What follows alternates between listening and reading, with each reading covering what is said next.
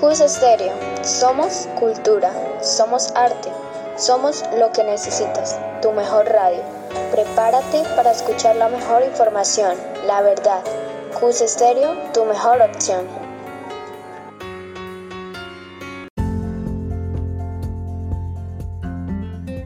Sean todos bienvenidos a su emisora Cus Estéreo.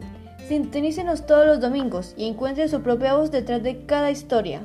Dirigido por Amy Giselle Sepúlveda Galindo, Ana Sofía Jiménez Hernández, Jamie Alexandra Villamil y Sara Quiroga. Bienvenidos sean de nuevo queridos oyentes a su programa favorito a través de la historia. El día de hoy estaremos con una invitada muy especial en el programa, una especialista de la salud, la doctora psicóloga Olga Arenas, graduada de la UNAD y trabajadora independiente que el día de hoy nos estará dando su punto de vista sobre las clases virtuales. A continuación los dejo con mi compañera Ana que la estará entrevistando. Que lo disfruten. Buenas tardes, señora psicóloga. Es un placer para nosotras contar con su opinión profesional para este proyecto. Muchas gracias.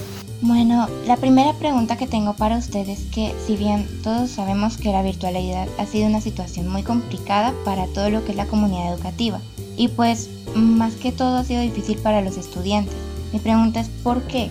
¿A qué se debe que los niveles de estrés y depresión hayan aumentado tan dramáticamente durante esta cuarentena? Bueno, eh, eso depende de la edad de los estudiantes, porque tenemos, bueno, tenemos chiquitos, tenemos adolescentes.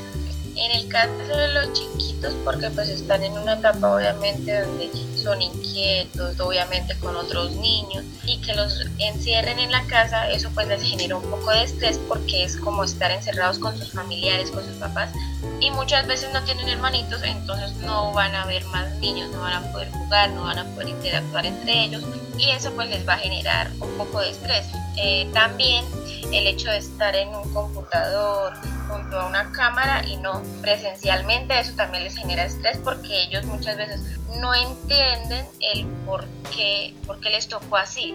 Ya en el caso de los adolescentes es un poco distinto ellos pues ya tienen un poco más la situación, pero aún así, ¿qué pasa? Ellos están en una etapa donde son muy sociables, donde quieren empezar a salir con los amigos, eh, salir al parque, bueno, tienen diferentes actividades que quieren hacer también entre, entre ellos y obviamente pues sin padres al lado. Entonces eso pues obviamente los empezó a llenar de estrés. Ahora también podemos ver la cantidad de información que los profesores pues les han enviado porque si hay varios padres que dicen que antes cuando estaban en presencialidad no tenían esa cantidad de, de, demanda de tareas, de trabajos y de cosas. Entonces esto también pues ayuda a aumentar el estrés. Perfecto, muchísimas gracias. Y otra pregunta. Nosotros como estudiantes, ¿qué podemos hacer para evitar contribuir a que estas cifras continúen en aumento? ¿Qué nos recomienda? Bueno, en el caso de los niños, pues los que tienen la oportunidad de tener a sus padres al lado, pues obviamente seguir contando con ellos o con algún cuidador, eh, llegado el caso de que su padre no pueda estar. Ya en el caso de los adolescentes, pues empezar a manejar un poco esta parte del autocontrol.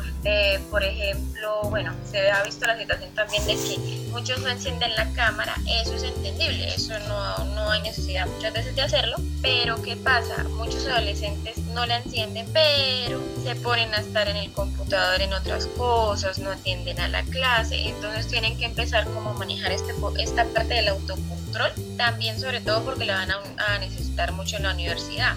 Listo, sí señora, muchísimas gracias por su colaboración. Vale, listo, tranquila, no, con gusto. Hasta luego. Hasta luego. Ha llegado otro día triste y monótono, frustrado de no entenderle a tu profesor, cansado de los tutoriales de internet que te confunden más de lo que estabas.